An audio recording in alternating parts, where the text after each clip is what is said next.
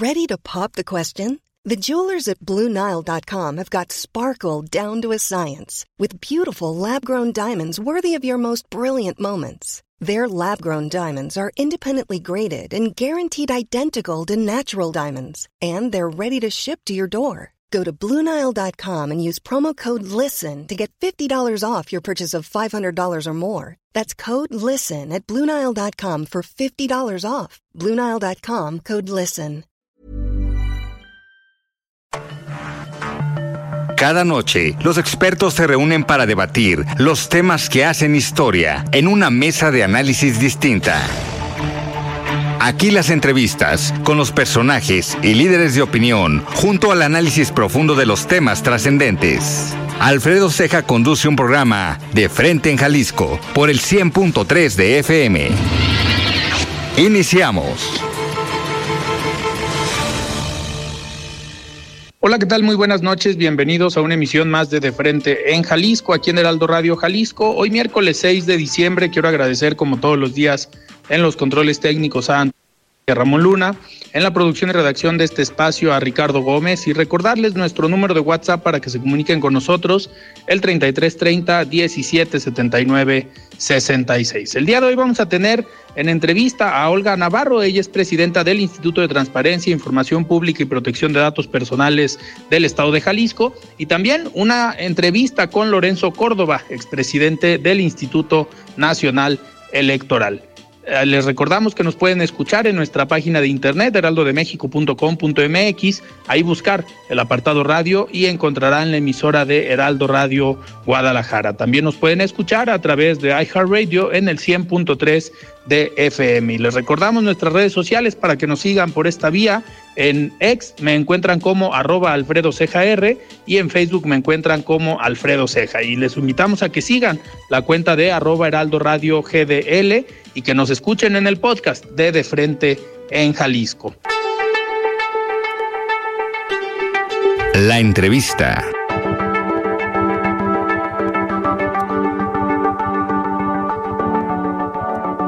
Muy bien, arrancamos esta entrevista. Me da muchísimo gusto recibir aquí en De Frente en Jalisco a Lorenzo Córdova, expresidente del I N E y ahora académico, editorialista, pues analista de todo lo que está pasando en el país. Estimado Lorenzo, ¿cómo estás? Buenas noches. José Alfredo, un privilegio estar con ustedes, de veras, mil gracias eh, por la oportunidad.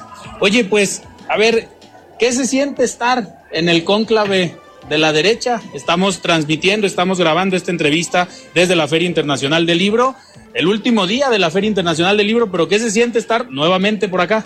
Bueno, es un privilegio, la verdad. Este es el espacio eh, eh, del libro y por ende el espacio cultural más importante del país.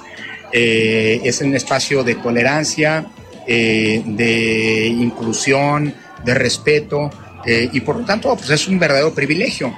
Eh, quien piense que esto es un espacio sesgado, eh, ideológicamente cargado y demás, pues eh, lo único que revela es, como lo escribí hace relativamente poco, su vocación autoritaria. Y al autoritario los libros le gustan solamente o cuando son propios o cuando son dedicados a él, por supuesto para eh, encomiarlo y no para criticarlo. Eh, este es un espacio por definición crítico, es el espacio, te diría, más importante del país en términos de pensamiento crítico, y eso las mentalidades autoritarias les enoja. Eh, así que para mí es un privilegio, con independencia de los epítetos que desde el poder autoritario se le pongan, si es de derecha, si es de izquierda, si es qué sé yo, de arriba, de abajo. Eh, es un espacio, insisto, el espacio cultural y el espacio de tolerancia y de discusión eh, de las ideas más importantes que existen en el país, y por lo tanto venir acá una vez más y poder platicar contigo en Gracias. Este contexto pues es un verdadero privilegio. Lorenzo, estamos o continuamos viviendo épocas complejas en el país de ataques a la democracia. Desde que eras presidente del I N E, mucho se pensó que era un tema hasta personal de parte del presidente en tu contra, pero pues nos damos cuenta que era más fácil para el presidente ponerle nombre y apellido que pelearse contra una institución como el I N E, porque yo me atrevo a decir, y lo he dicho en las mesas de análisis aquí en el programa, que hay dos temas que han unido a la población en nuestro país. Uno, salir a manifestarse por el tema de la inseguridad, y otro, el tema de la defensa de la democracia, de la defensa del Instituto Nacional Electoral. Pero vemos que esos ataques, a pesar de que ya no eres presidente, siguen, y siguen no nada más contra el Instituto Nacional Electoral, contra otras dependencias, contra otros poderes. ¿Ves, ves un año dos mil veinticuatro crítico, viniendo una elección? ¿Ves complicada el panorama para México? Bueno, a ver, creo que sí, para México y para el mundo. veinticuatro cierra un ciclo electoral en el continente muy delicado. Habrá elecciones, como sabes, después de la nuestra en Estados Unidos, entre otras. Eh, hay elecciones en Panamá, hay elecciones en muchos otros países eh, que pues hablan de una de momentos complicados para la democracia. Y sí, en efecto, una de las razones por las que la democracia hoy está bajo acoso es, lo he venido señalando desde hace mucho tiempo, estas, eh, eh, estas agresiones, este hostigamiento de los órganos de control uh-huh. del poder por parte de quien detenta el poder mismo. Y esto de nueva cuenta revela pues, la vocación autoritaria de quienes hoy, eh, eh, argumentando eh, la voluntad del pueblo, lo que tú quieras, denuestan y descalifican estas instituciones. Lo que vivimos en los años previos con el I N E, es decir, este hostigamiento en contra de una institución del control, que es una sí. institución de control del poder, eh, eh, y que se manifestó en descalificaciones públicas, en el hostigamiento contra quienes encabezamos esta pues personalización sí. a la que hacía referencia, José Alfredo, eh, eh, el recortes presupuestales, intentos de reforma eh, para, legal para poder este, eh, acotar, minar su autonomía e independencia, y finalmente la cooptación. Eh, el intento de colonización a partir de la cooptación de los órganos, es decir, colocar claro. allí a personas, a personeros de, de posturas políticas, a correas de transmisión de ciertos posicionamientos y no a personas independientes, pues hoy vemos que se está replicando también con otros órganos. Lo que está pasando con la Suprema Corte, el nuevo claro. destinatario de la furia del poder autoritario, Eh, eh, de quien detente el Ejecutivo, de la vocación autoritaria de quien detente el Ejecutivo, pues está allí. A la Suprema Corte se le ha descalificado, se le ha dicho que, de, que trabaja para proteger privilegios, claro. los intereses conservadores, la derecha y lo que tú quieras. A los titulares del órgano, a la ministra Piña y a otros ministros, ¿sí? se les ha acosado. Hemos visto ataúdes, así como en el pasado vimos ataúdes sí. con mi nombre, hemos visto ataúdes con las caras de los ministros de la Corte. Eh, se les ha restringido presupuestalmente, ahí está todo el debate con los fideicomisos y demás. Se les ha amenazado con una reforma eh, legal para claro, eh, minar claro. y desmantelar ese poder, igual que ocurrió con el plan A y con el plan B en materia electoral. El plan C no es otra cosa sino llamar al voto por, por Morena es. para tener mayoría calificada y poder, en consecuencia, desaparecer esta corte y poner a ministros electos popularmente, es decir, politizarlos.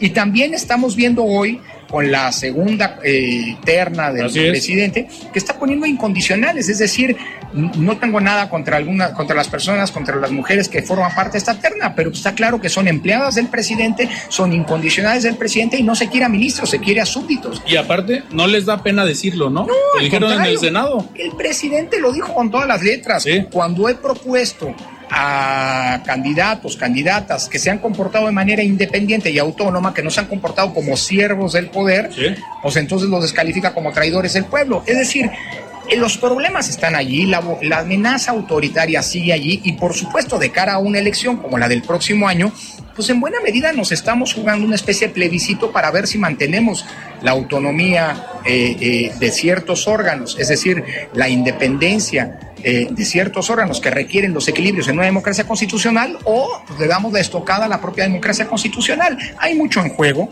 Eh, eh, creo que, insisto, México no está aislado del contexto internacional y es un contexto este, el que, digamos, de acoso y de riesgos para la propia democracia. Nuestro país no es ajeno, pero afortunadamente, como así como ocurrió en Estados Unidos en dos mil veintiuno, en, esta, en Brasil el año pasado, Eh, digamos, de un eh, conflicto postelectoral muy grave que parecía que ponía en crisis sí. a la institucionalidad democrática, pues esa institucionalidad aguantó y permitió que tanto Estados Unidos como Brasil sigan hoy siendo democracias. Eh, Lorenzo, en este... Pero los riesgos están allí. Claro, claro. En este sentido, ahorita que hablas del tema de la Suprema Corte, ¿qué significa para la democracia como tal este concepto general, digamos, de orden en una, en una población y en un gobierno o en una administración? ¿Qué significa que un exministro de la Suprema Corte renuncie un año antes de que termine su mando, su periodo, digamos, como ministro, estos quince años que duran, que renuncie y abiertamente diga, es que voy a apoyar un proyecto político?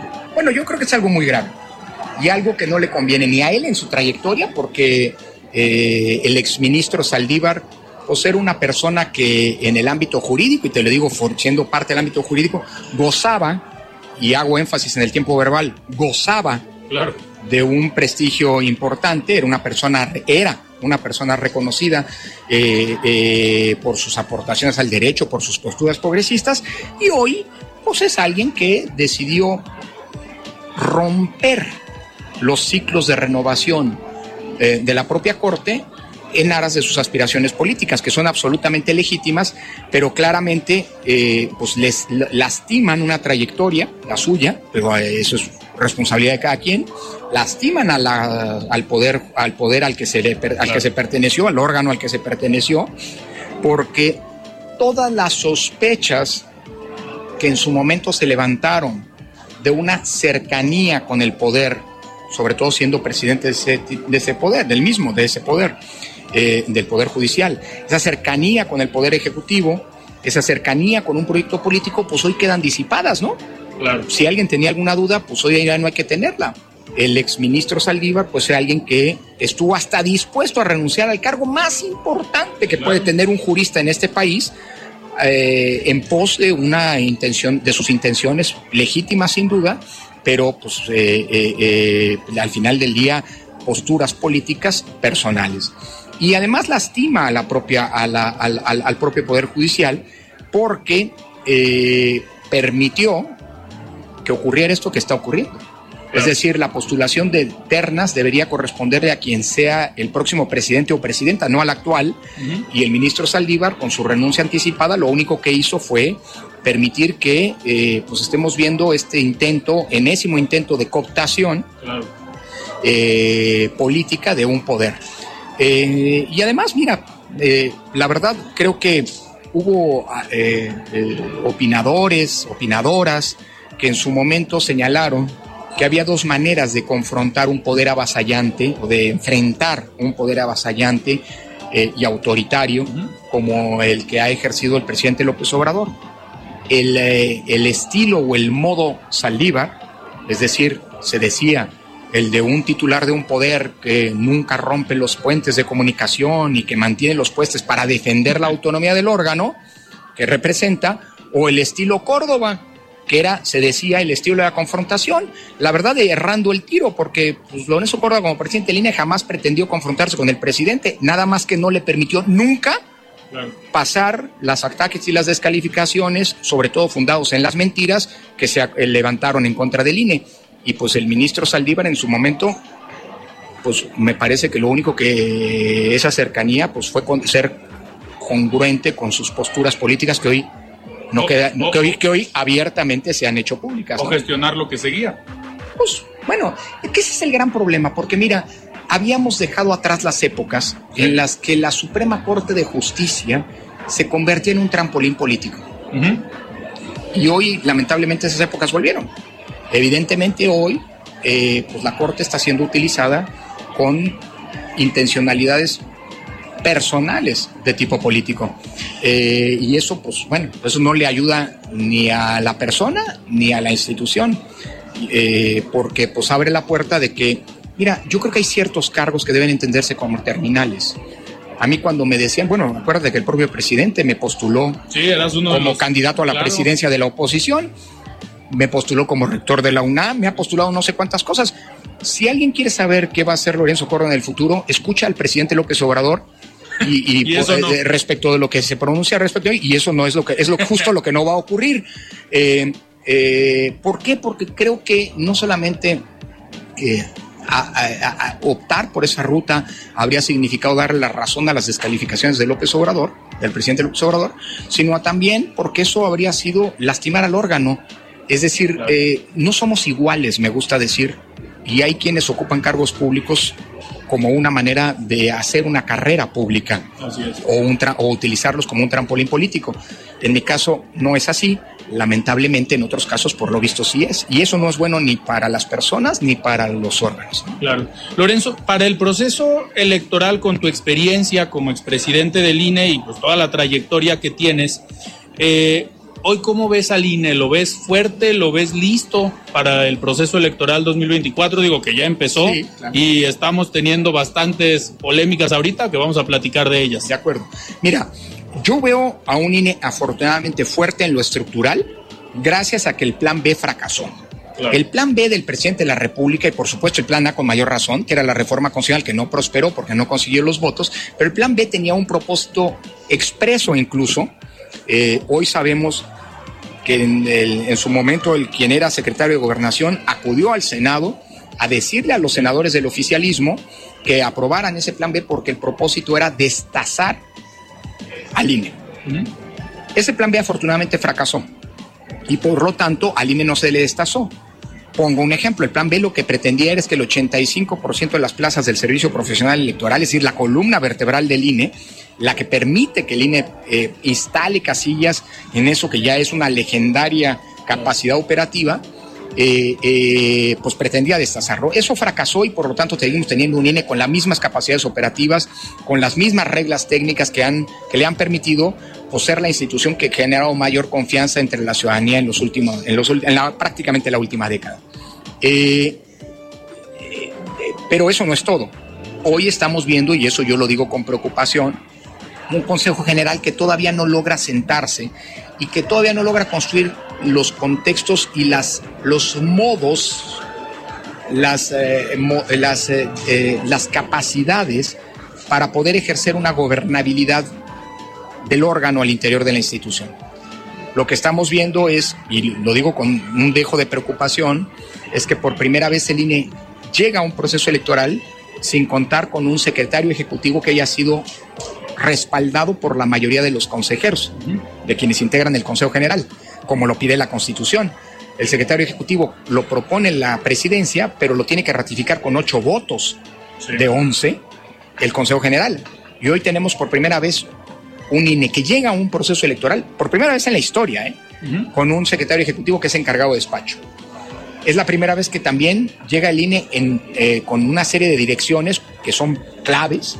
La dirección de administración, la dirección de fiscalización, la dirección de comunicación social, ahora también la dirección de la, de la eh, dirección de quejas y denuncias, que es la que arbitra el proceso electoral, porque se destituyó por parte de un órgano interno de control que está claramente jugando políticamente. Y hoy sabemos que el órgano interno de control siempre jugó políticamente. El anterior titular, que fue nombrado por el Congreso, hoy despacha ni más ni menos que en la dirección jurídica del gobierno del Estado de México. Si había alguna duda de que ese órgano fue utilizado políticamente para presionar al I N E, pues el ex titular ya lo confirmó. ¿Y a quién dejó en su lugar? A alguien que nombró en las últimas horas antes de presentar su renuncia sí. para que ocupara ese cargo y que destituyó a, uno, a una pieza clave, a un director clave, que era el que estaba Eh, reencargado del arbitraje de la contienda electoral. Entonces, estos temas son muy delicados eh, porque no se han logrado construir los consensos al interior del Consejo General que permitan demostrar que hay una gobernabilidad interna. Eh, afortunadamente, creo que hay una mayoría de consejeros institucionales que están dispuestos a ejercer y defender su autonomía y, por lo tanto, a, a, a, a, a conducir al I N E conforme a los principios constitucionales, le pese a quien le pese. No es casual que desde el Ejecutivo y desde los circuitos gubernamentales ya se empiece a decir que el I N E es un órgano censor, un órgano que está en contra del poder, un órgano políticamente orientado, eh, entre otras cosas porque, por ejemplo, le ordenó al presidente incluir en su mañanera una cortinilla diciendo lo que no debe hacerse en ese espacio y que lamentablemente cotidianamente ocurre, es decir, pronunciarse en términos políticos. Todo el tiempo vamos al presidente decir, claro, hablar bien o mal de algún actor político, pronunciarse respecto de la elección, llamando al voto por su partido, cosa que está prohibida constitucionalmente. Bueno, el I N E ya eh, eh, tuvo un escarceo y obviamente eh, por eso el I N E también está siendo acusado, con lo cual se demuestra que el problema no era el I N E de Córdoba, ¿no? Así es. Al I N E de actual se le recortaron en la Cámara de Diputados presupuesto Eh, de los recursos solicitados en niveles inéditos en una elección, en un año de elección presidencial. Hoy al I N E, hoy sabemos que no hay, no va a haber ya consulta popular. Uh-huh. Por lo tanto, el recorte de cinco mil millones de pesos que se le aplicó al I N E, dado que tres mil quinientos de esos recursos, de esos montos, era para organizar una consulta popular, sabemos que el recorte en términos reales, en términos efectivos, fue de mil quinientos millones de pesos. Uh-huh. pues es prácticamente el doble del recorte más grande que había tenido el I N E en un año de elección presidencial, que fue en dos mil dieciocho, cuando fueron ochocientos millones. Es decir, al I N E se le sigue hostigando. Okay. Y yo espero que muy pronto el I N E pues ejerza, levante la voz defendiendo su autonomía y ejerciéndola frente a un poder que no necesariamente tiene un compromiso democrático como lo ha enseñado la historia reciente. Y tal vez no es un gobierno de izquierda, ¿no? Como, como no, se dice. No, no, es un gobierno sedicente de izquierda, pero yo creo que Margaret Thatcher y Ronald Reagan estarían muy orgullosas de muchas de las políticas que se han instrumentado en este gobierno, por mucho que se diga que combate el neoliberalismo. Un gobierno de entrada que está en contra de los impuestos, hasta que está en contra, que está por desmantelar las capacidades del Estado, hasta donde yo me quedé, Era, un, era se le llamaba un gobierno neoliberal, pero bueno, pues ya ve cómo ahorita las ves cómo las los los los, los términos se manipulan y se y se modifican. Eh, hay un gobierno que no está con la causa de las mujeres, un gobierno que eh, eh, utiliza eh, a la pobreza para eh, construir clientelas políticas. Pues es un gobierno que difícilmente podría llamársele de izquierda, pero a lo mejor será porque yo vengo de una tradición de izquierda desde la cuna. Nací en una familia de izquierda. Cuando yo eh, cuando marchaba con la izquierda cuando, real, ¿no? Cuando yo marchaba en contra del autoritarismo, en contra al, al lado de mis padres, siendo un niño, eh, justamente el contexto del que yo abrevé y en el que yo me formé, había otros que estaban escribiendo himnos para el gobierno en turno. Claro.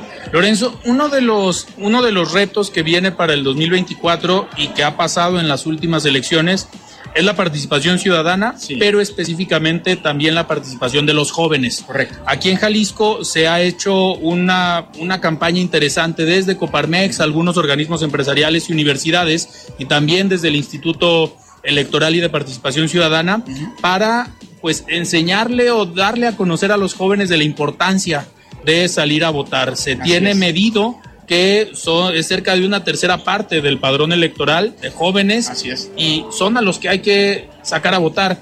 Desde que eras presidente del I N E, ¿tenías ese problema? ¿Existía ese problema? Sí, a ver, eh, el tema de la participación es un tema que está presente como uno de los grandes desafíos cada vez que hay una elección.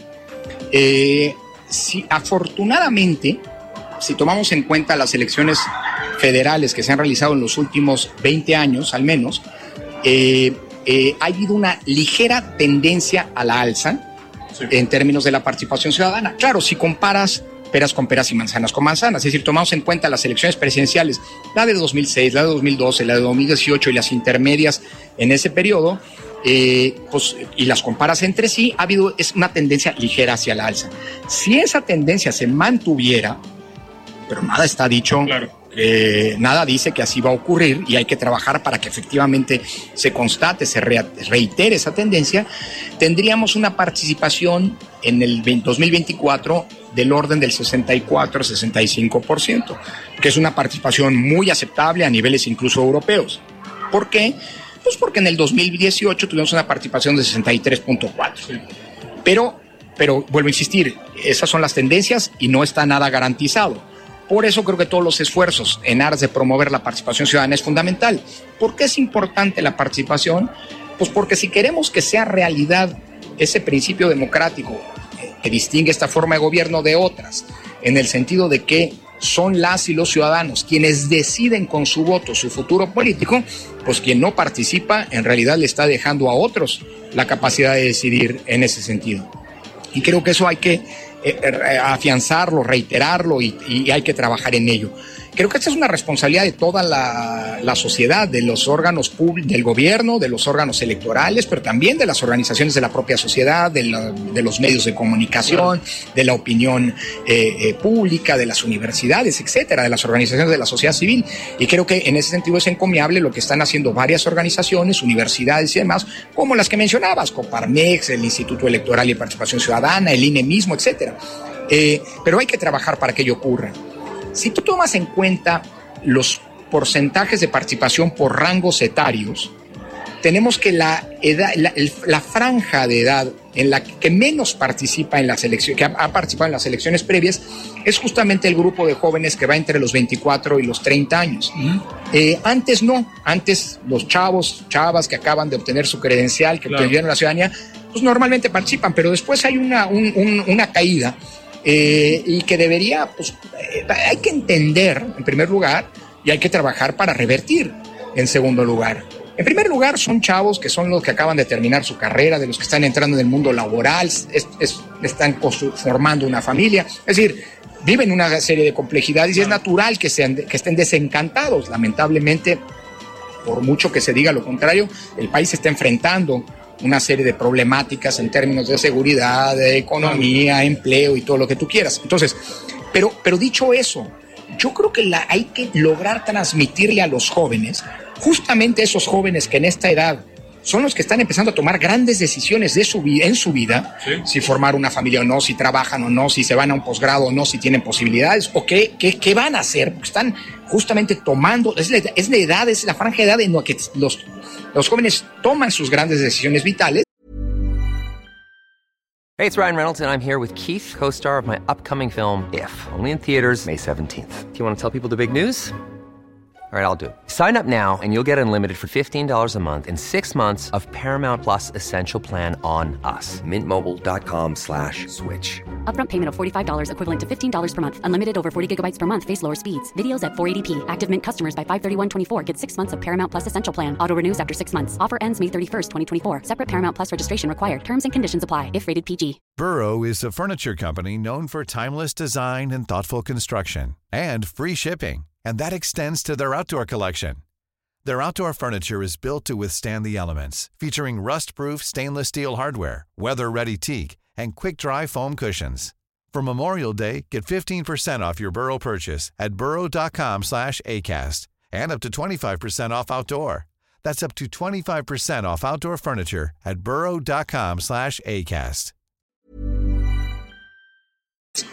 Pues hay que convencerlos o lograr convencerlos de que el no participar electoralmente lo único que provoca es dejarle a otros que decidan por ellos. Claro. Entonces, yo creo que hay que lograr engancharlos en este sentido, eh, desplegando todas las estrategias que sean posibles, porque sí, efectivamente, entre más alta sea la participación en una democracia, mejor funciona esta democracia.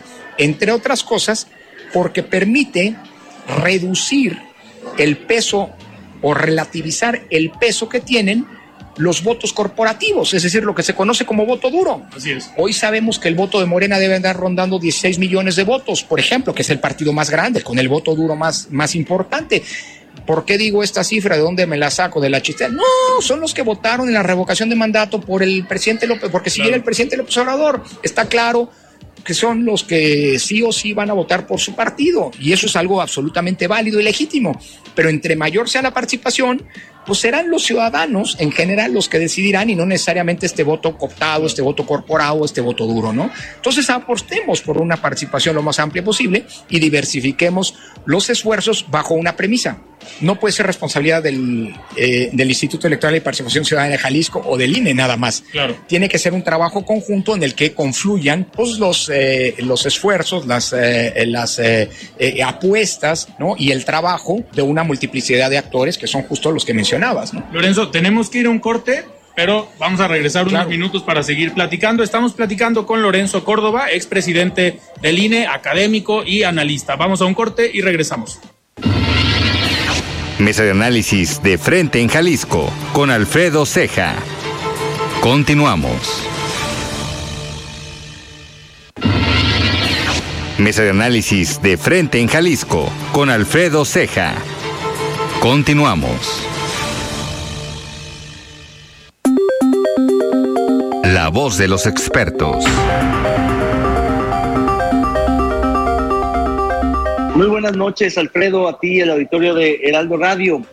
Pues el novelón, el nuevo novelón del fin de semana fue pues el, la pifia del aspirante a la presidencia y hoy de vuelta gobernador del estado de Nuevo León, Samuel García. Es una historia muy complicada, pero básicamente se explica por una torpeza del propio gobernador y una ambición contradictoria y desmedida de Samuel García, que parecería que se trata de dos personajes, pero es el mismo protagonista de una historia que podría dificultarle el registro al propio partido Movimiento Ciudadano. Como se sabe, Samuel García pidió licencia al Congreso del Estado para presentarse como precandidato a la presidencia por el partido Movimiento Ciudadano. Él se confió en que podría dejar a alguien de los suyos al frente del gobierno del estado, cuando lo que marca claramente la Constitución de Nuevo León es que es atribución del Congreso Estatal designar a un interino. Ciertamente, lo lógico hubiera sido una negociación política para llegar a un acuerdo, un consenso, en algún perfil intermedio, digamos, entre las dos partes, que no fuera quizá ni emesista, pero tampoco priista ni panista. Lo cierto es que Samuel se fue a hacer campaña descuidando ese procedimiento y literalmente al diez para las doce, finalmente la Suprema Corte de Justicia de la Nación le dijo que perdería el control del gobierno porque el interino que él había dejado no sería reconocido, sino el que designó el Congreso del Estado. Frente a esta disyuntiva, Samuel decidió regresar al estado de Nuevo León, a la gubernatura, de donde nunca debió haber salido, pues él mismo se había comprometido en varias ocasiones y en campaña a terminar su gestión. El caso es que deja de alguna manera descolocado a su propio partido, que ahora está en un proceso muy complicado para buscar a un abanderado a la presidencia que presentará a inicios del próximo año. Movimiento Ciudadano arrancará así de manera errática y tardía en la contienda presidencial. Eso sucede porque precisamente Samuel representa esa juventud, pero no en un sentido fresco, eh, sino más bien frívolo, que ha hecho, digamos, un papelón enorme en la política mexicana, siendo uno de los aspirantes más efímeros en todos sentidos de la palabra de la elección de la política mexicana. Creo que es una elección costosa, porque eso puede afectar otras elecciones, como la misma de Jalisco, a la gubernatura, a las alcaldías metropolitanas y al Congreso local. Samuel estuvo prácticamente refugiado en Jalisco haciendo precampaña y ha dejado colgado de la brocha a todo el mundo.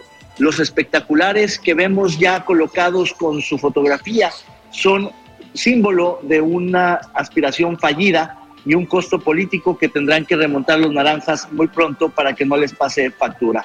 Hasta aquí mi comentario, Alfredo. Buenas noches. Muy bien, muchísimas gracias, David, por este comentario. Y ahora escuchamos el comentario de Paulina Patlán, ella es presidenta del Consejo Coordinador de Jóvenes Empresarios. Estimada Paulina, ¿cómo estás? Buenas noches. Muy buenas noches a todos los oyentes de De Frente Jalisco y gracias, Alfredo, por esta oportunidad y espacio.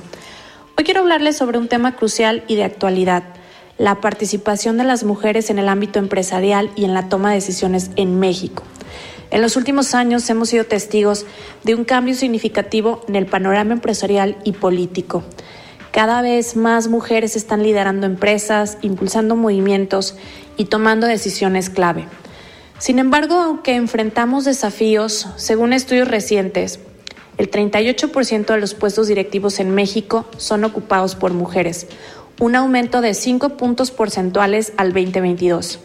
Y aunque la presencia femenina en puestos de liderazgo ha aumentado, todavía representamos una minoría, especialmente en sectores tradicionales dominados por hombres. Para acelerar la presencia de mujeres en puestos directivos, las empresas requieren tomar medidas conscientes para acelerar el proceso, formar equipos diversos, crear programas de mentoría, coaching, desarrollo de líderes y de bienestar. Además, las presiones externas relacionadas con factores medioambientales, sociales y de gobierno corporativo exigen la creación de nuevas estrategias y equipos diversos. Si una empresa no consigue demostrar que es diversa, tendrá dificultades para captar capital. Pero a su vez, la importancia de prepararnos no puede ser subestimada. La educación continua, el desarrollo de habilidades y la construcción de redes de apoyo son esenciales para fortalecer nuestra presencia en el mundo empresarial. Además, es fundamental que se reconozca el valor que aportamos, no solo en términos de igualdad de género, sino también por el enriquecimiento que nuestra perspectiva y habilidades aportan a las empresas y a la economía en general. Como mujer liderando un organismo en un mundo principalmente de hombres y como la única mujer presidenta con voz y voto dentro del Consejo de Cámaras Industriales, siempre he tenido claro que debemos de tener el compromiso de continuar preparándonos, tanto profesionalmente como personalmente. Nuestra formación y desarrollo constante son cruciales para seguir abriendo puertas para más mujeres y asegurar que se queden abiertas para nuestras futuras generaciones. Y que nuestra participación y aportación al entorno empresarial no solo sea relevante, sino también trascendental y contundente. El panorama actual en México muestra un progreso constante, pero aún quedan mucho por hacer. Necesitamos políticas y prácticas empresariales que fomenten la igualdad de oportunidades y que valoren la diversidad en los equipos de liderazgo. Las mujeres, eh, sin duda, Alfredo, tenemos mucho que seguir aportando a esta sociedad y a esta comunidad empresarial. Muchas gracias por el espacio y nos escuchamos el siguiente miércoles. El análisis de Frente en Jalisco.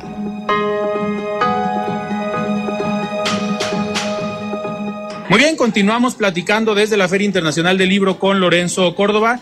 Lorenzo, nos quedan todavía unos minutos. Me gustaría preguntarte lo que está pasando en Movimiento Ciudadano con Samuel García. Este Uy. reto, digo, no, no desde la parte política, sino desde la parte electoral, desde la parte sí. de... Tenía que haber renunciado seis meses antes de la elección y se le complicó el tema en el Congreso.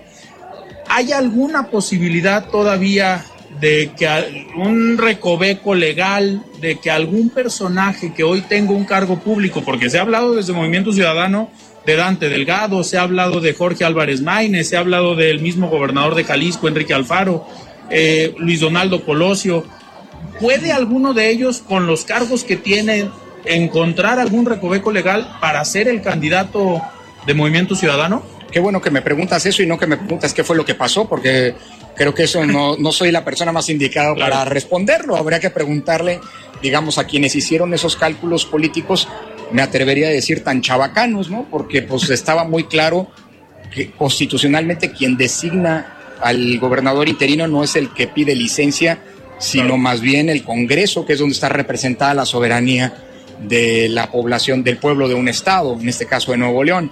Pero bueno, no fue la pregunta, así que no te voy a contestar eso, que no es lo que me hiciste. En fin, a ver, yo creo que eh, es, es muy importante, estamos entrando en un momento muy delicado.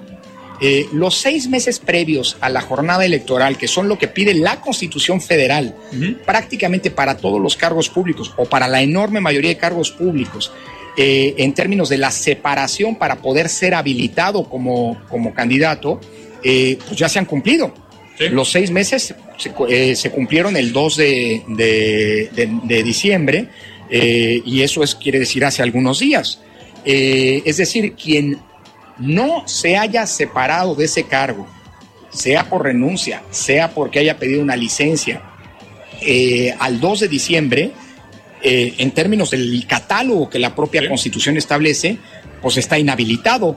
Y si intenta registrarlo Movimiento Ciudadano como aspirante a la candidatura presidencial, eh, pues el I N E en su momento, al hacer la revisión del... Lo, cuando, cuando el I N E recibe las solicitudes de registro, uh-huh. eh, se siguen varios pasos. El primero de esos pasos es ver el cumplimiento de los requisitos legales. Es una revisión de gabinete. Y bueno, pues de ahí, claro. si no te separaste con la anticipación que pide la Constitución, pues resulta que estás inhabilitado y no se te concede el registro. Luego se tendrá que verificar si se reportaron los gastos de campaña o no. Pues acuérdate de Salgado Macedonio y Morón, sí. entre muchos otros que no presenta, hicieron gastos de campaña, de pre-campaña, no los reportaron, se les aplicó lo que dice la ley, se les cancela el registro. Y así sucesivamente, es decir, hay una serie de revisiones que la autoridad electoral va a tener que hacer. Entonces... Eh, pues hoy estamos ya en una etapa, visto el calendario, en la que varios de los eh, funcio- que, quienes todavía hoy son funcionarios públicos están ya inhabilitados. Okay. Depende del cargo, hay que revisar lo que dice la propia Constitución caso por caso, pero la gran mayoría, para la gran mayoría la propia Constitución pide seis meses, como es el caso de las gubernaturas. Entiendo, pero bueno, este es un gran galimatías jurídico que Samuel García pues ya regresó a la gubernatura, sí. eh, hay un dilema jurídico abierto sobre si el Congreso tiene que aprobar o no, en fin, todas estas cuestiones, pero pero pero entiendo que pues eh, Samuel García ya no contiende y Movimiento Ciudadano hoy tiene el dilema de tener que definir qué va a hacer de cara a la elección, eh, porque todavía tiene tiempo para hacerlo. Claro. Es decir, la Constitución, las leyes, las leyes electorales lo que, le, lo que plantean es que eh, tienen que, antes, al término de las precampañas, uh-huh. es cuando le tienen que notificar al I N E quién va a ocupar la candidatura, las candidaturas. Es prácticamente en un mes, a eh, principios de enero. Al, al dieciocho de enero, alrededor del dieciocho de enero. Ese es el momento en el que el I N E hace estas revisiones que te, de, que te decía, de modo tal de otorgar o no los registros justo en la víspera del arranque de las campañas electorales, cosa que va a ocurrir en febrero. Okay. Entonces, eh, pues Movimiento Ciudadano tendrá que optar, eh, tiene abierta la puerta, eh, eh, podría eventualmente todavía postular alguna candidatura de las que se han planteado, hay una, hay, habrá que ver todavía o, o postular una nueva candidatura, pero evidentemente pues tendrá que ser alguien, alguna persona, hombre o mujer, que cumpla los requisitos, claro. Porque de otra manera el I N E puede rechazar la candidatura, con lo que Movimiento Ciudadano tendría que nombrar a alguien más. Acuérdate que, que el que un partido presente un candidato y que este candidato o candidata no cumpla los requisitos, no es que le impide postular a alguien más, así es, sino que le implicaría, claro, le implicaría tener que optar a alguien, por alguien más, presentar esa nueva candidatura ante el I N E, pero evidentemente entre antes ocurra, pues mejor para el propio partido, porque pues está corriendo el tiempo. Así y es. Hoy Movimiento Ciudadano, a diferencia de las dos coaliciones, la gobernante y la opositora, pues hoy no tiene a nadie. Así ¿no? es. Lorenzo, yo te agradezco que hayas estado aquí en De Frente en Jalisco, en esta visita a Jalisco. Muchísimas gracias. Al contrario, un verdadero placer estar contigo y, eh, por supuesto, en esta que siento en muchos sentidos mi casa editorial. Gracias. Muchísimas gracias. Platicamos con Lorenzo Córdova, expresidente del I N E, académico y analista. Nosotros vamos a lo que sigue. La entrevista.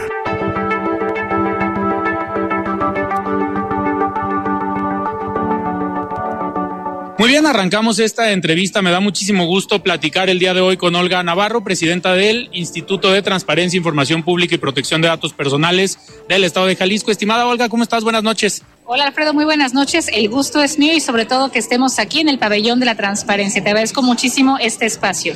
Oye, Olga, fue una semana muy activa para el Heraldo de México, pero también para el Instituto de Transparencia, porque tuvieron muchas actividades en la Feria Internacional del Libro. Históricamente el I T E I ha participado en la Feria Internacional del Libro, pero ¿qué pudieras decir que caracterizó este año al I T E I en la FIL?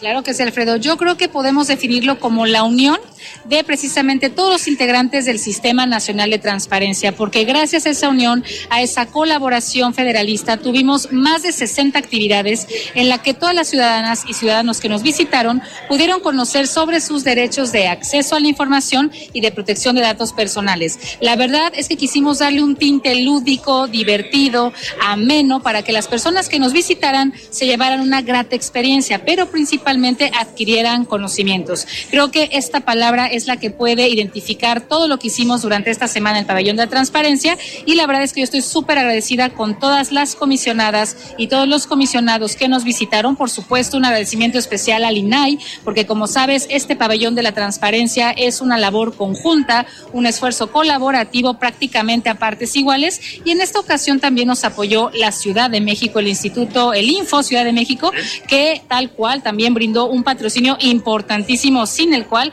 el pabellón no hubiera sido lo que fue. De hecho, platicamos el día de ayer con Laura Enríquez, la comisionada del Info C D M X, sobre todo lo que están haciendo en materia de protección de datos personales, que es algo, algo interesante, ¿no?